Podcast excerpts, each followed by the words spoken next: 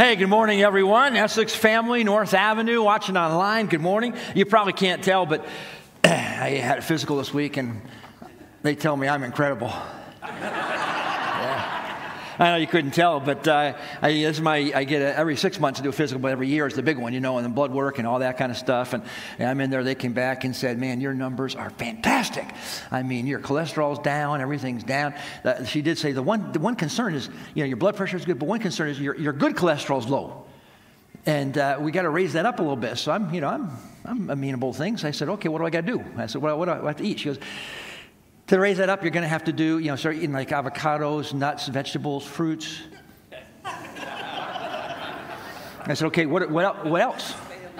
I said, what, what else can we do? You know, is there a pill you can What else can we do? She goes, well, fish, do you like fish? I go, absolutely. So that was on Tuesday. And so from Tuesday on, I've had uh, four fried fish dinners.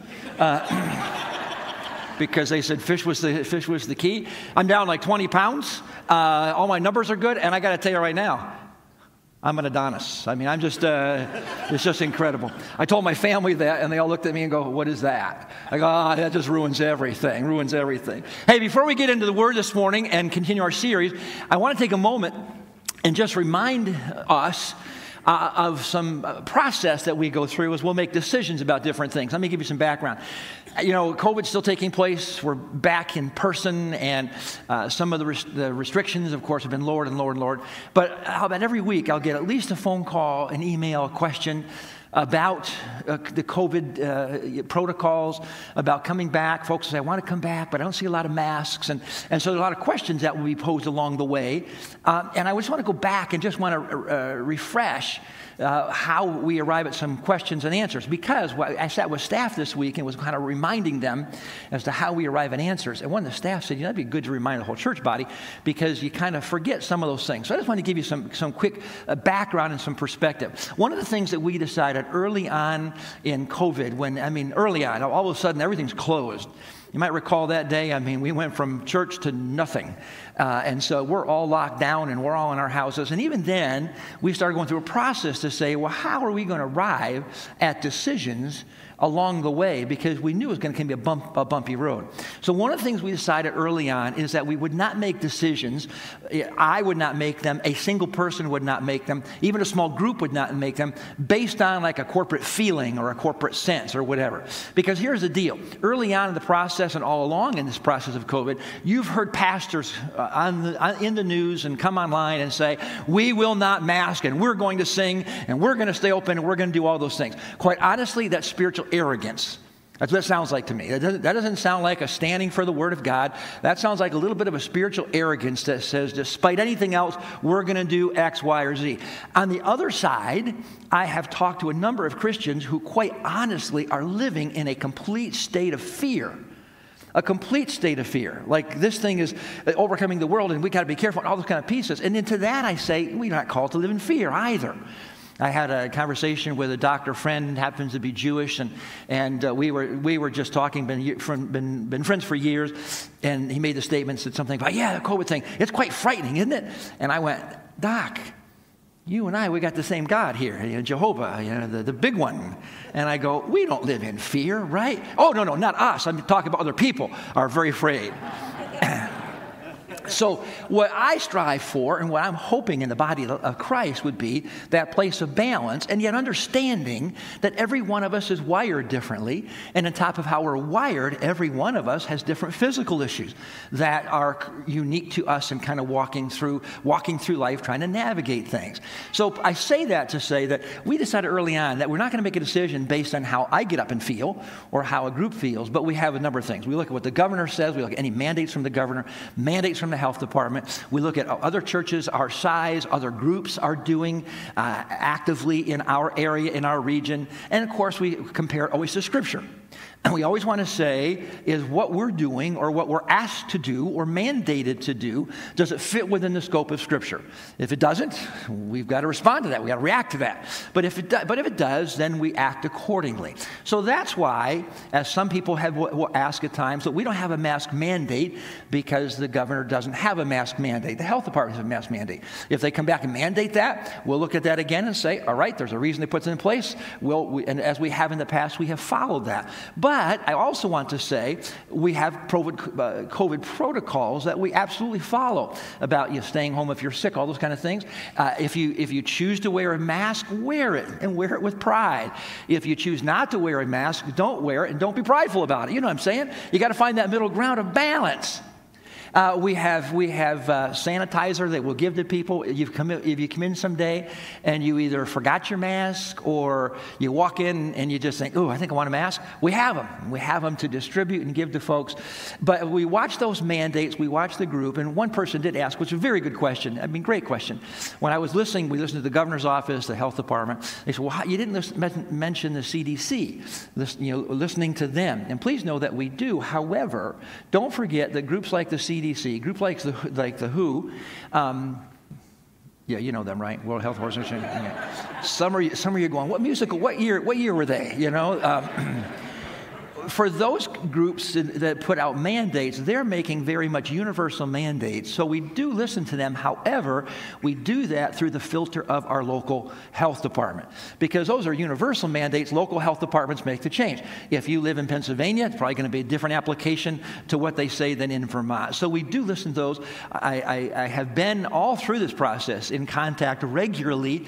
Uh, we're one of the largest churches, largest evangelical church in the state, um, and uh, I uh, Betsy and I, and I'll say governor's office, but it's not the governor's office, but over Betsy and I have gotten on a first name basis. When I first called early on the process to get questions answered, it was kind of like, oh, who are you? Uh, now something comes up, I call, and she'll say, hey, Scott, so what's your question this time? And so we ask the question, and uh, usually it's like, that's a really good question. We got to figure that one out. So that's, we, we take every decision very seriously every decision very seriously. Uh, and, we, and we take a, a, bunch of information and not just how I might feel in a given day or a group of elders or leaders or whatever. We take the, all that information, put that in, and then say, oh, here's our decision. Here's the final statement. We do so prayerfully, we do so carefully. We've not made any decision along the way, uh, just tritely. Um, because ultimately we want to honor God, we want to protect people. So we don't do this, we don't do so in a trite manner. But here's the deal any decision, we'll find someone on the opposite side of it. I mean, if you disagree that we should have mask mandates right now, please know I just say, Welcome to my world, um, because every decision along the way uh, is met with some other side that says, No, shouldn't do that, or we should do something else. So I've been telling people this. So if you don't like the current decision, just hold on because I'm sure there'll be a, some other decision that'll come where you'll like it and somebody else won't. And then, and then you'll be on the winning side. So just walk with us as we walk through this together. And uh, we all long for the day when this is uh, all in the, in the rearview mirror uh, and off we go. And uh, we'll, we'll do so, I hopefully, in grace. Final comment is this I continue to be alarmed in the general culture of our world, but also in the culture of the church, where the judgmentalism is ratcheting up and to levels where if you don't hold to this particular view um, politically, or if you do mask or you don't mask, or you vaccine or you don't vaccine, the judgmentalism is off the charts. Not in the body of Christ. It's just not supposed to be present in the body of Christ. And so we walk, we walk together saying, hey, God's called us to minister to, the, vaccine, the vaccinated and the unvaccinated. He's called us to be in the body of Christ together. And one of the ways the world will see us as different is how we respond to one another when we don't agree. So let's, let's, let's make that proclamation that we are in this body of Christ. And one of the marks is how we get along, how we treat one another. This morning we're going to continue in our series. I have a question. This series, as I defined it last week, is for anyone who is yet to say yes to Jesus Christ. It's for anyone that is, is yet to say yes to following Christ. You're not a believer, you're not a Christian. It's also for those uh, who are believers to better understand the relationship that God wants to have with us and, and how our own relationships work. Because as I've been defining, and we'll talk a little bit more this morning, as I've been defining how a person first comes to Christ, just so you'll know, even if you say, oh, I did that years ago, how we then grow in Christ is very, very similar in process. So it'd be worth listening to and learning on that. And of course, the other part of this is it will help those of us who are believers better understand how to more authentically relate and speak to others who are not yet followers of Christ. Now, part of my motivation in this, as we started last week, we started by learning that if you have ever heard the story of Jesus, you've heard about Christianity, you've had the opportunity to become a Christian, and you are still not a Christian, you are not a follower of Christ for a reason. I mean, there's a reason why you haven't said yes. And of course, we said this there isn't a defined reason, there's a reason, multiple reasons, and whatever reason is yours. And we said that there's no universal response, but in your mind, you might be saying, Well, I have a question about this thing. I got a question about this whole God thing. I got a question about the Bible. I got a question about, you know, God saying that He's the only way. You can have questions about it. I got questions about suffering in the world. You can have these obstacles as we've referred to them. But the bottom line, if we narrow it down, if we could get into anyone's head, head and heart, there would be some obstacle. If you've heard about the gospel story, you've had the opportunity to respond to Christ, and you haven't done it, there's a reason. Now, maybe we can't figure it out, but somewhere in there, there's a reason why you'd say, Nope, that's not, I'm not going to do that. So, some issue with God. Now, answering all your questions, and what's one of the key things we said last week? Answering all your questions. So, your questions are absolutely legitimate, though they are necessary to get answered. I mean no one's trying to skirt the issues, but answering all your questions still does not lead someone to the place of making a decision.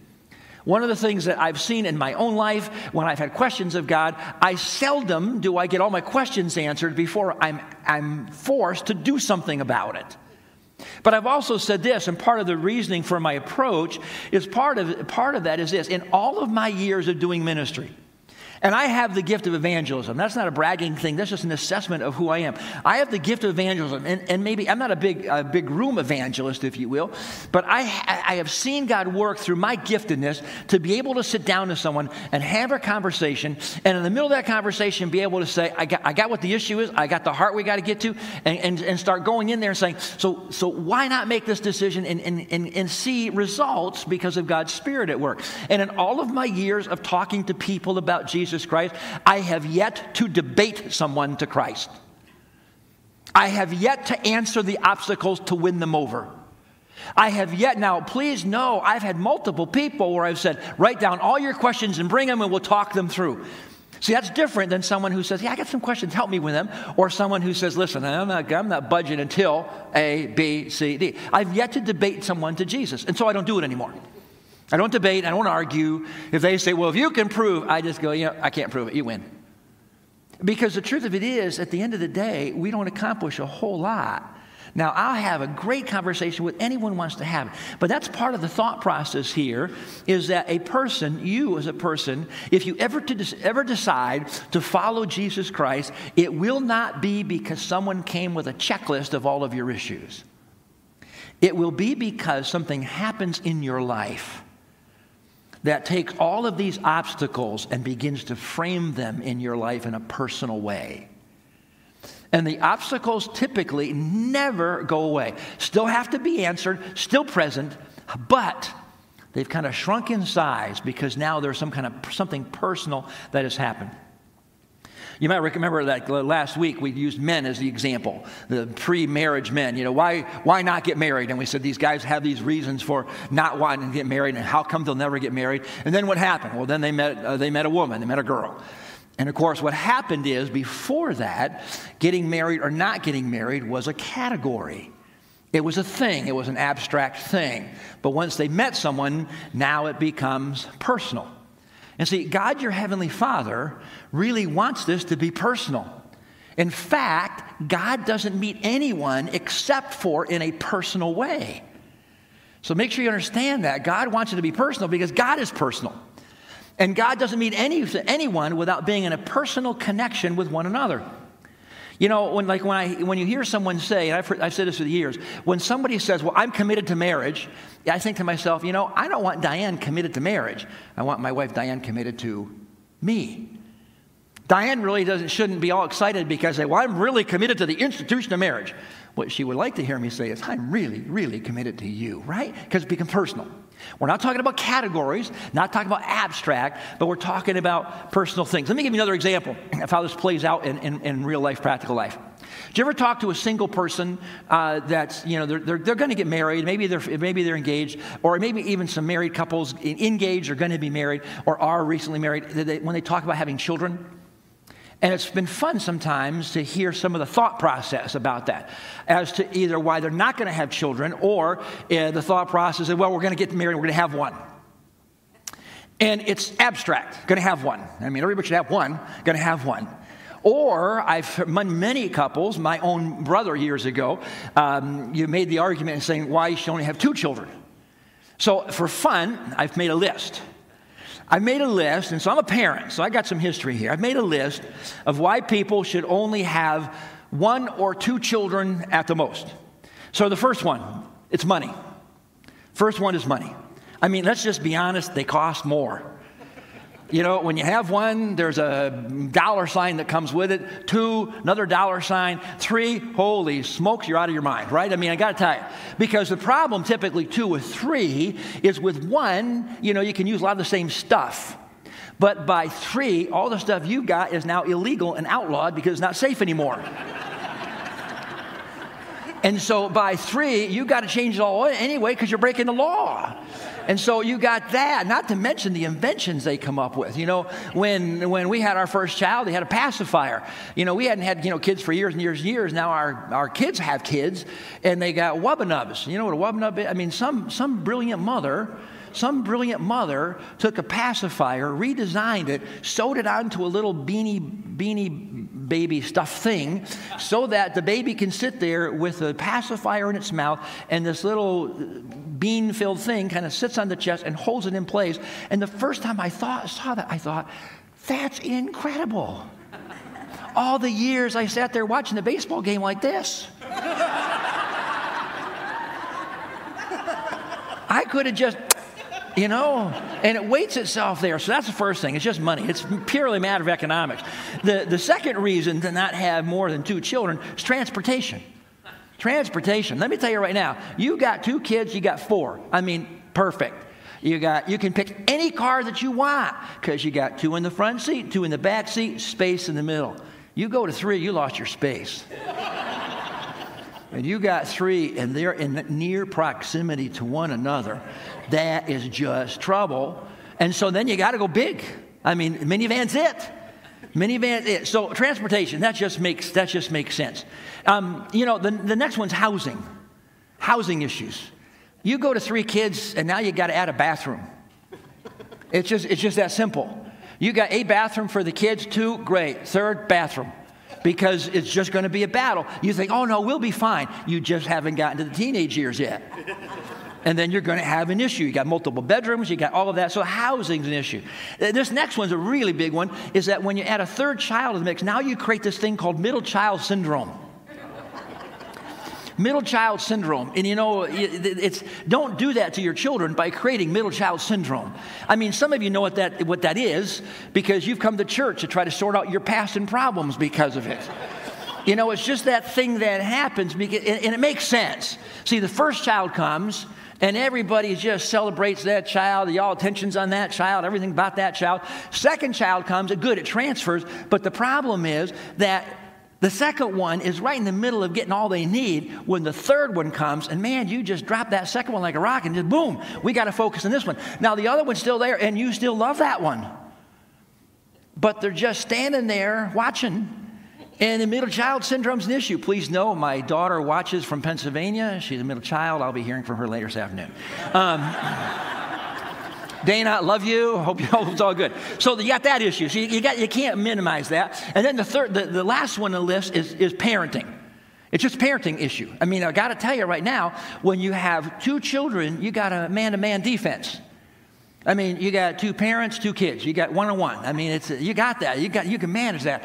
I'm telling you right now, when you go to three and they go to double team you, you are in trouble.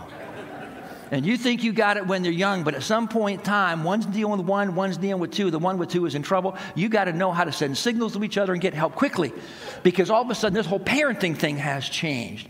Now, uh, I'm going to add one more, which is the blank space. See, now we can agree in my reasons, and, and I got to be honest with you, you can't disagree with my reasons.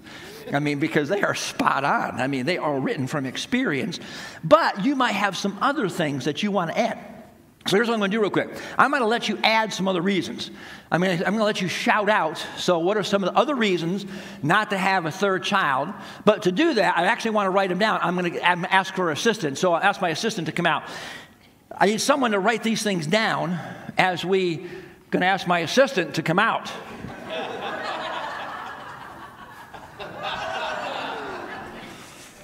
So I've asked Adam to come out as, as to assist me so that while you shout out the reasons why not to have a third child, he's going to jot down for us. Now, so get, so get in your thought process what it would be. And just before you do that, I forgot to introduce him. So Adam is my son, my third born.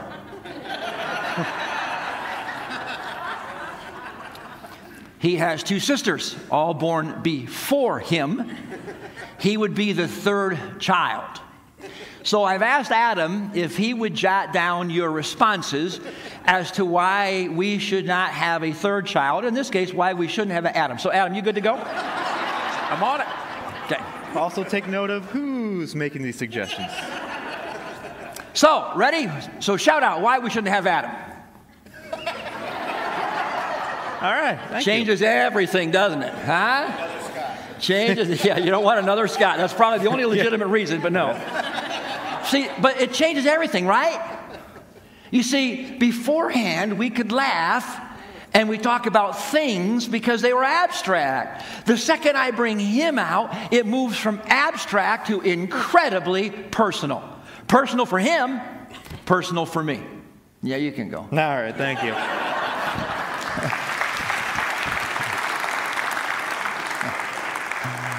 Uh, one, I didn't come up with that on my own. Uh, years ago, someone did something similar. Second of all, I wish I would have done that when he was like three or four. because then it would have cost me a quarter. and right now, I'm going for a steak dinner after church today, and, and uh, not good. So, but the whole, you get the point, right? See, in so many things, we talk about them in the abstract form. And then when it gets personal, it begins to change everything.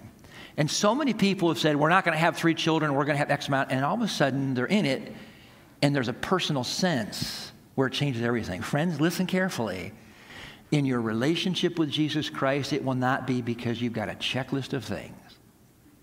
It will be because somewhere along the way, you have been willing to say, let me take a personal look at God because God is very, very personal. Do you know that the Bible actually, ha- actually has one verse which many would consider to be a summary statement of Christianity? One verse that would be a summary statement of Christianity. The verse is an interesting verse as it is extraordinarily personal. Extraordinarily personal. It seems to move past all of the objections and all of the questions and all of the obstacles that people have. And, and, in my line of work, I have dealt with just about every obstacle in debate and dialogue with people through the years. And this one particular verse seems to cut through all of that, seems to get blow right past it. It seems to move past all of the emotional barriers that people have, the intellectual barriers, all of the questions that they have, either with the church, either with their own background, things they've experienced with Christians, whatever it might be. And it's also probably the most well known and recognized verse in evangelical churches. It's in the book of John. And it's John 3 16. For God so loved the world that he gave his one and only Son, that whoever believes in him shall not perish, but have eternal life. Friends, it doesn't get more personal than that. You can take that verse and you can say, How about that? The Bible has a summary verse. I got to tell you, in multiple dialogues I've had with people who want to debate, I will bring them back to that verse and say, I want to show you a verse. I want to show you a verse because what this verse says is this it, it, it's the, it starts with, For God so loved. For God so loved, He so loved the world, for God so loved you that He did something. God so loved the world, God so loves me, God so loves you that He got involved.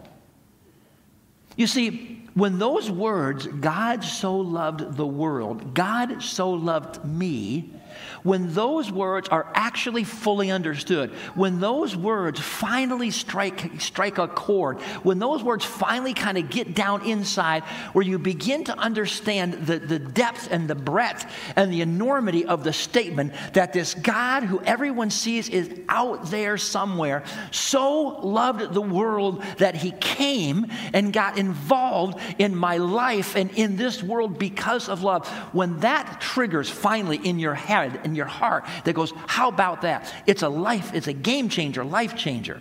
When that dawns on you, everything on your list, all of your objections, all of your questions are not ignored, are not shut down, but all of a sudden they just shrink in size because you begin to be caught up with the thought is it possible that there is a God of this universe? And is it possible that this God of the universe would actually love me, actually care about me. And, friends, very honestly, if you are not a follower of Christ, if you will stop and ponder that, and if it is possible, what can that possibly mean for my life? It's a game changer. Now, let me get into God's Word a little bit here for with you, with you in these moments. I want to give you an example. And today's story we'll look at in God's Word does not take place 2,000 years ago with Jesus. It actually takes place 2,000 years before Jesus. So we're talking about 4,000 years ago. And it's a story, it's a snapshot out of Scripture. It's a story that we have in time, which is this very unique time. It's at a time after God had reset the world. We had the great flood that took place. And so God has got this reset taking place. And this is the first interaction that we see with God when God gets actively involved, if you will. And it's a very personal involvement. Now, I have to remind you that when, we, the conversation we're going to look at that God has, and this moment of his involvement, this is before the Ten Commandments. This would be, there was no Testament, no Old Testament law. There were no instructions. There were no explanations.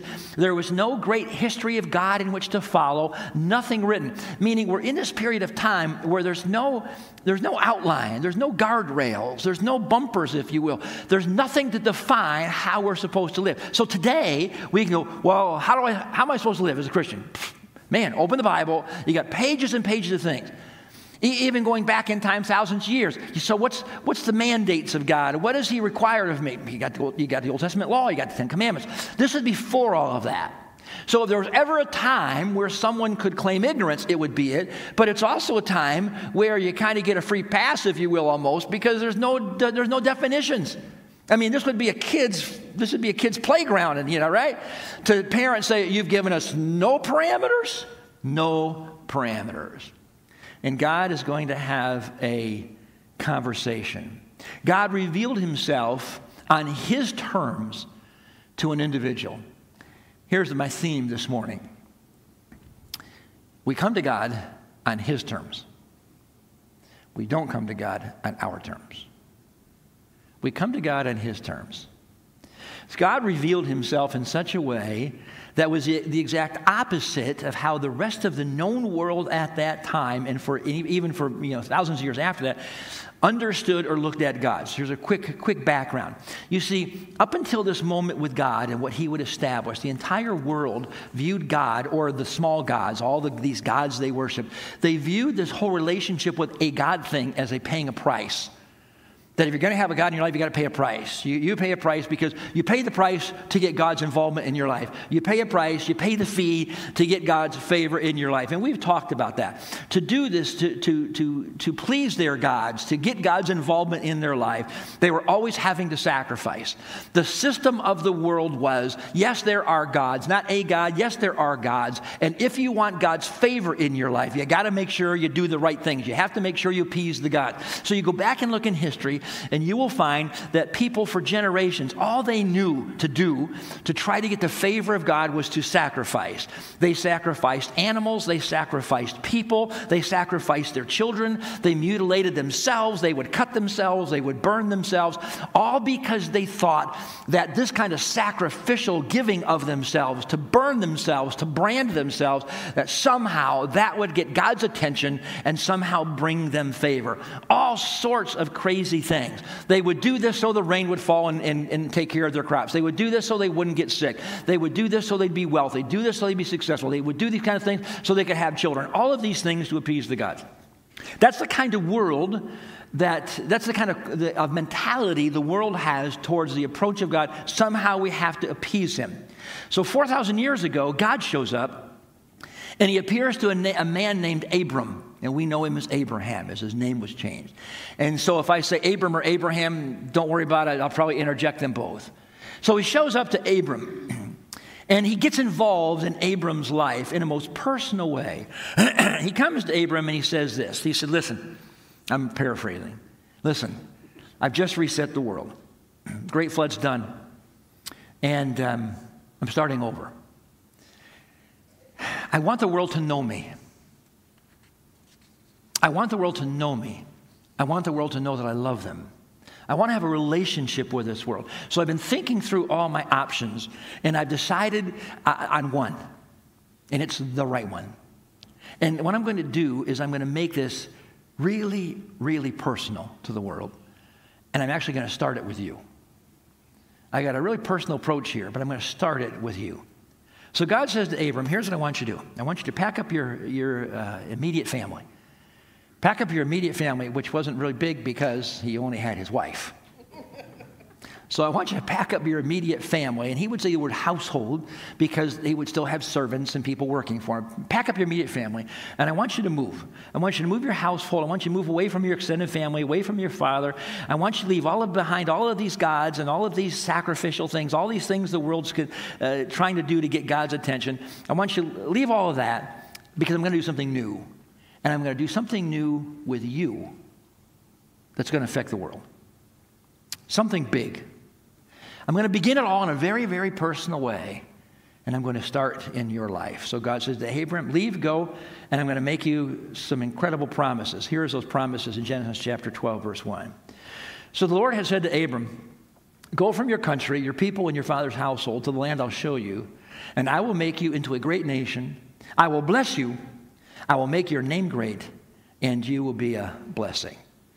There's key, three key promises he says there. He says, So you pack up and, and move. And here, here's what I'm going to do you I'm going to make you a great nation. I'm going to bless you. I'm going to make you a blessing on top of that, but also, and your name is going to be known. Kind of a side note uh, you mention the name Abraham almost anywhere in the world, and people know the name Abraham. God said, Your name's going to be known everywhere. And even for non church people who don't have never heard the word Abraham in the context of a sermon, you know, you say Abraham, and they go, Father Abraham. Amen. He said, you know, so they know the name. and God said, I'm gonna, everyone's going to know your name. So the story continues, verse 3. And then he says this, so I'm going to do this thing for you, but he said, I'm going to bless those who bless you, and whoever curses you, I will curse you. Now, catch this. And all the peoples on earth will be blessed through you. There's the piece. God says, I'm going to do something huge for the world. It's going to be incredibly personal. It's going to be personal to you, Abraham, and I'm going to start with you and then in turn bless the world. In other words, Abraham, what I'm going to do for you is for you, but everyone gets in on this. but I'm going to start with you. No, this was not because, and make sure you get this, this was not because of anything that Abraham did.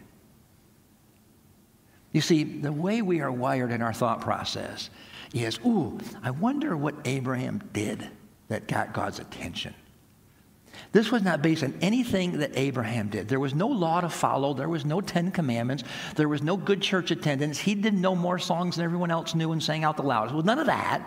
None of that. There's no revelation for him to follow. There was no preacher coaching him along the way or pastor coaching him how to live.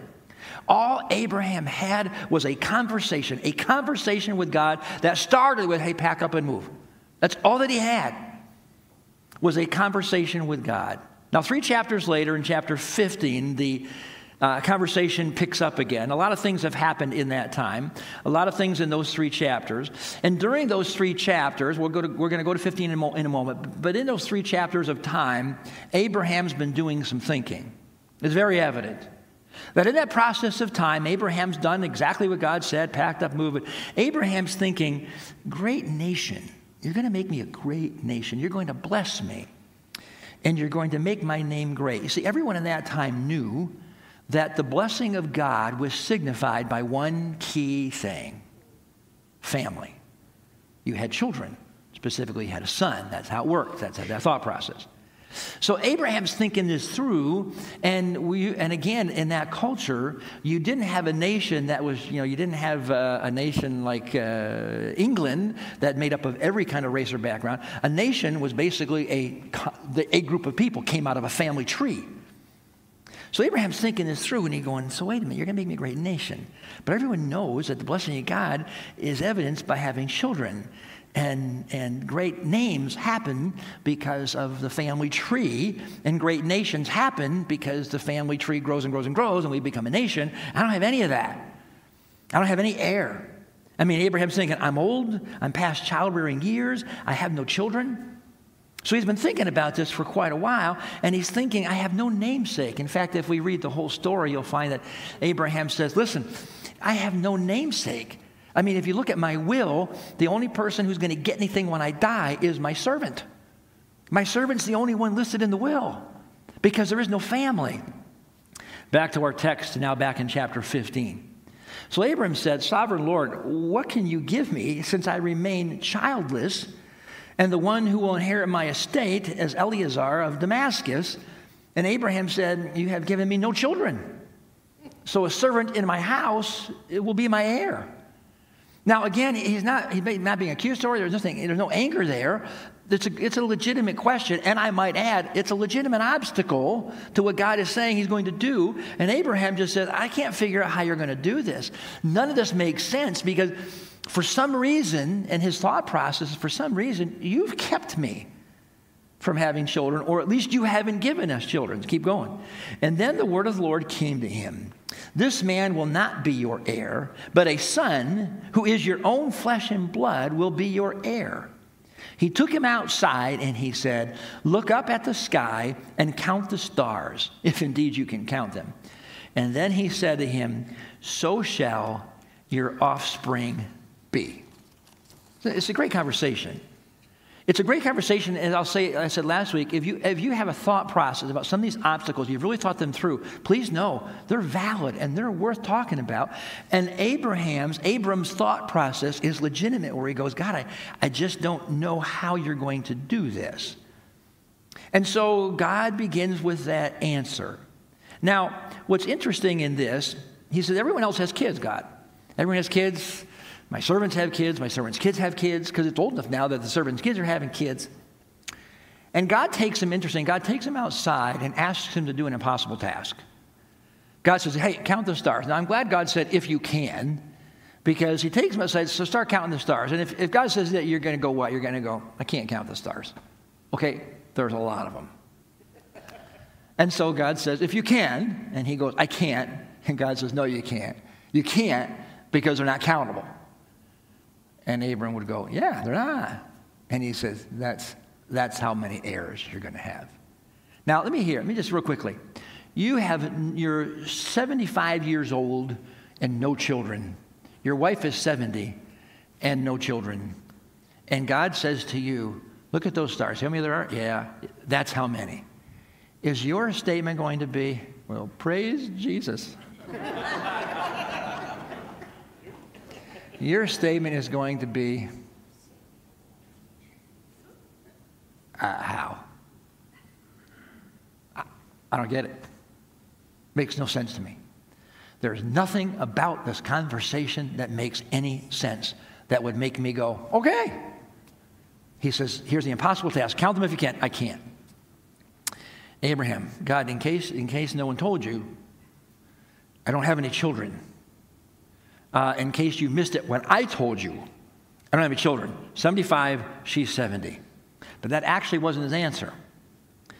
This next statement from Abraham is one of the most impressive answers ever in Scripture. And I would say to you that if you have never given your life to Christ with obstacles, this will be the key to that even being possible. But in this moment, in this next statement from Abraham, is actually not just a moment for him, but it is now the new, the new setting of the new compass setting due north of how every single person will come to Christ from this point forward. It's an incredible statement. Here's what is in verse 6 Abraham believed the Lord. Period. Right there.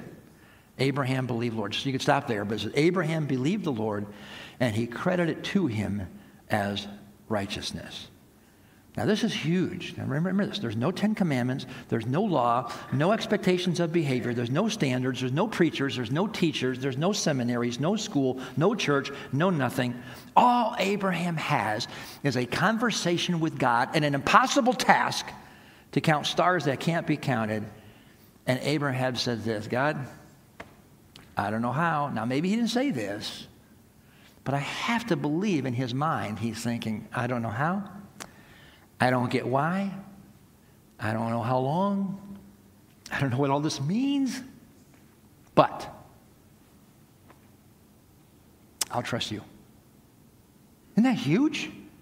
It's that simple. I'll trust you.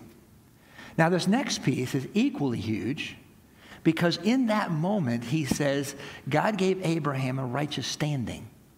God, Abraham says, okay, I believe you. And in that moment, the Bible says, and God granted to Abraham a righteous standing. Not because of his good behavior, not because of his church attendance, not because of his great track record, not for keeping all of the rules. Abraham is going, Abraham is going to do something for you and for the rest of the world. He's going to say yes to God and set the pattern of now what God will do for every one of us. Because in that moment, when Abraham says yes, God says, I'm going to give you right standing. The moment you just say you trust me, right standing. Not based on your performance, not based on all your questions being answered, not based on your past background. You can have the worst checkered background ever. And all you got to do is say, I'll trust you. And God says, I'll give you right standing. Friends, that's how it's been ever since. People will say to God, I believe you. And immediately God credits to them righteousness. You see, we come to God on His terms. We do not come to God on our terms. This very, very personal relationship always begins on God's terms. What does that mean? You see, when I look at God and say, Well, I have answers I need answered, I got questions I need answered, I got some objections, and quite honestly, God, before I'm going to buy into this, here's the checklist of things. When we do that, I have these objections, and unless you answer them, then no deal. That's actually coming to God on our terms.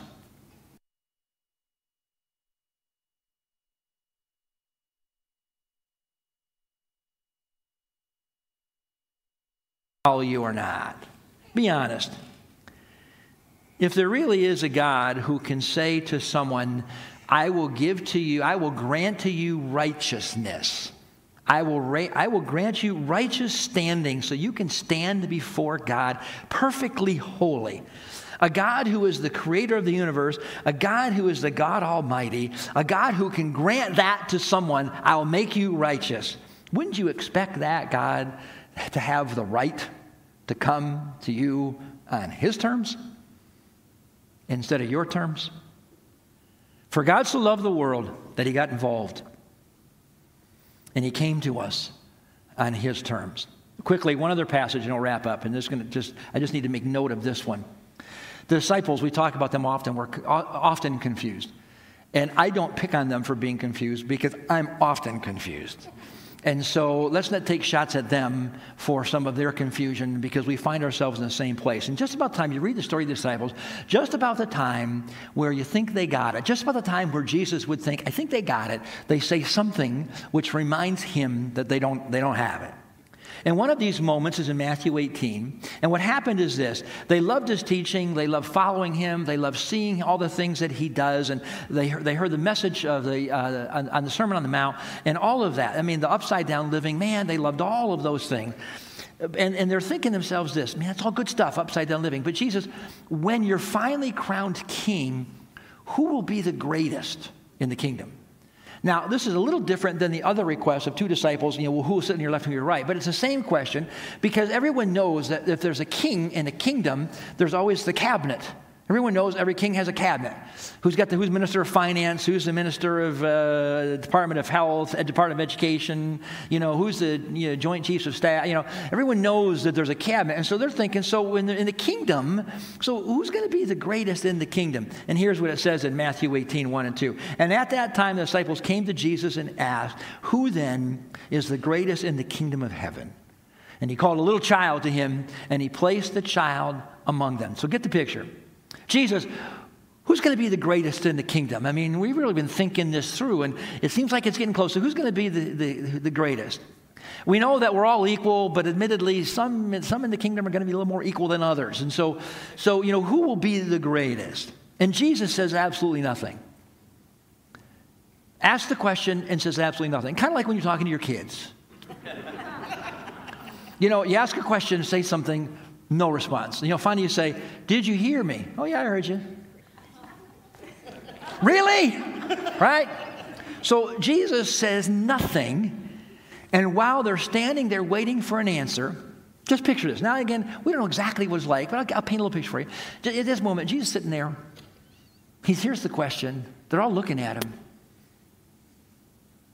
There's this little boy in the front row. And Jesus keeps, he's just taken by this little boy. And so he says, Hey, come here. And uh, the child may be a little nervous, but he goes, No, no, no, come here. And whatever it is about Jesus' personality, of course, the kid just runs up. And, uh, hey, come here. Hey, hey, little guy, you like ice cream? Oh, sorry, wrong context. Hey, you, you, like, you like smoked salted fish? Um, you know, uh, he's just sitting there looking at this little boy and maybe having a conversation and just talking like you would, hey, buddy, how are you today? Those kind of conversations. And while he's doing that, don't forget, all the others had just asked a very critical question. It's an important question. And I can see them in that setting thinking to themselves, well, maybe he didn't hear us. Jesus, we had a question on the table here, or maybe they're thinking this little boy, hey, little, you know, here, here's a denarius, go buy yourself some smoked fish. We're having a conversation here. And, and in the middle of all of this, we have this moment where they're saying, but we really need an answer to the question because it's a valid question, and it is. And so, in the middle of that moment, Jesus then says, and then he says, truly, verse 3 truly, I tell you, unless you change and become like little children, you will never enter the kingdom of heaven. Now, just note something here. This was incredibly personal because they asked the question, Who will be the greatest? And his answer to them is, Unless you change. See, this was not a generic answer. See, we read it now kind of in an abstract answer, like, oh, we have to change. But he's looking at them and saying, you guys, you got to change. Unless you change and unless you become like this child. And they're saying, okay, change. We'll do that. We can jump higher. We can change. We can memorize more verses. We can attend service regularly. We can sing louder. We can sing more songs. Uh, money, hey, we'll give. Memorize scripture. Man, we'll God. We, yeah, yeah, we'll change. No, no, no, you don't get it. Change and become like the children. Like children, what does that mean? Again, no Ten Commandments. Uh, we're not talking about that. Not talking about the singing, the attendance. So, what does it mean? Unless you are willing to come to God on His terms. You see, when Jesus said, Come here, there's no terms, just come here. And unless you're willing to come to God on His terms instead of your own terms, you're never going to get there. Never. Um, and then he interprets it for us, and here we, we wrap up. Verse 4. Because they're thinking, what does that mean? Therefore, Whoever takes the lowly position of this child is the greatest in the kingdom of heaven. Now, see the progression there. He, he has a child. He says, unless you change. And, he, and, he, and, you can hear their question well, what does it mean to change? So he answers it. Whoever takes the lowly position of this child is the greatest in the kingdom of heaven. Can we be bold faced and honest and transparent here as we wrap up? When we have these obstacles and we have these issues and we have to get them resolved, you know, bottom line, I have to get these answered by God. Quite honestly, if we're honest, if you look real carefully, it's, it's a very subtle way that's pride. If you dig deep and look at the thread, it's actually very prideful.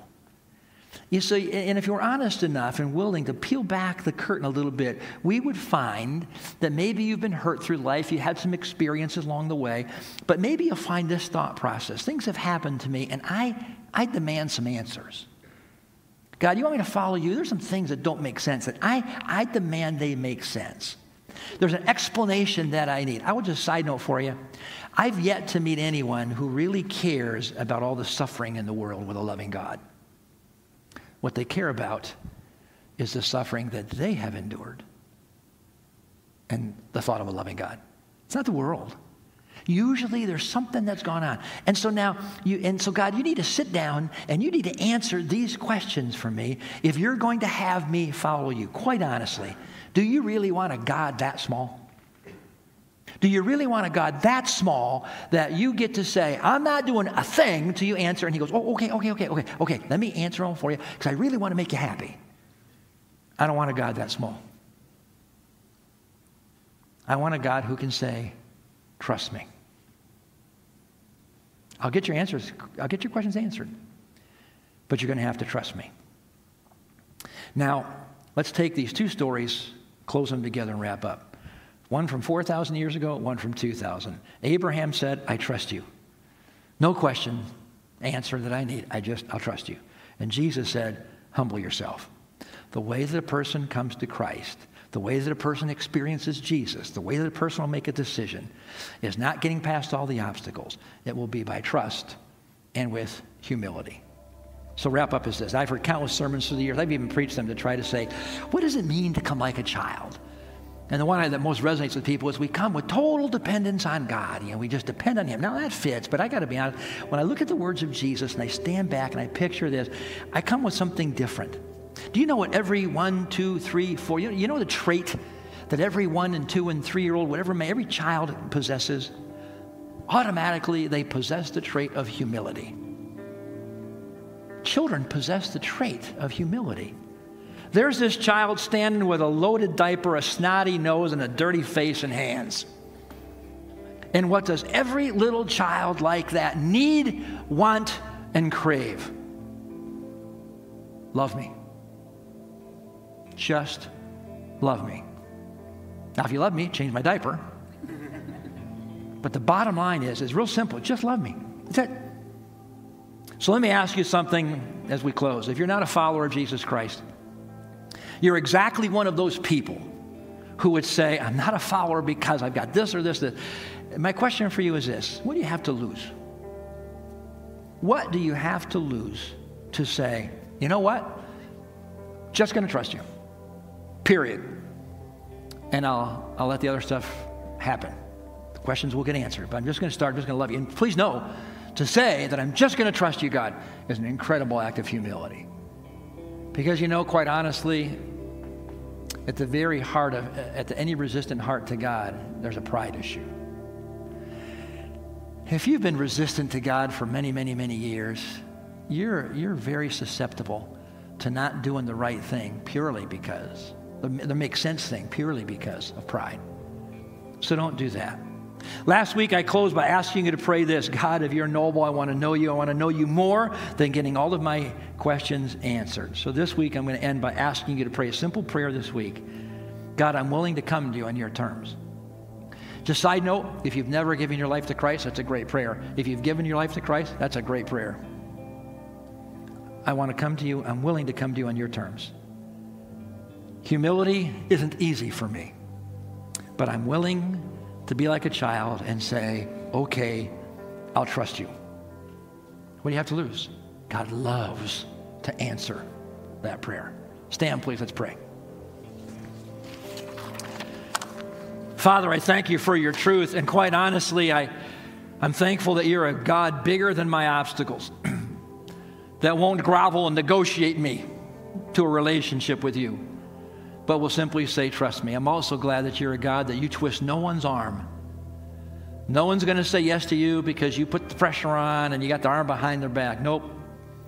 You simply look and say, You need to trust me. I pray for the person who's yet to make that decision that you, in a personal way, would be making yourself known to them. I pray for every one of us in our walk with you that we've got the areas where we kind of skirt you because we don't want to deal with that issue. Make yourself known to us.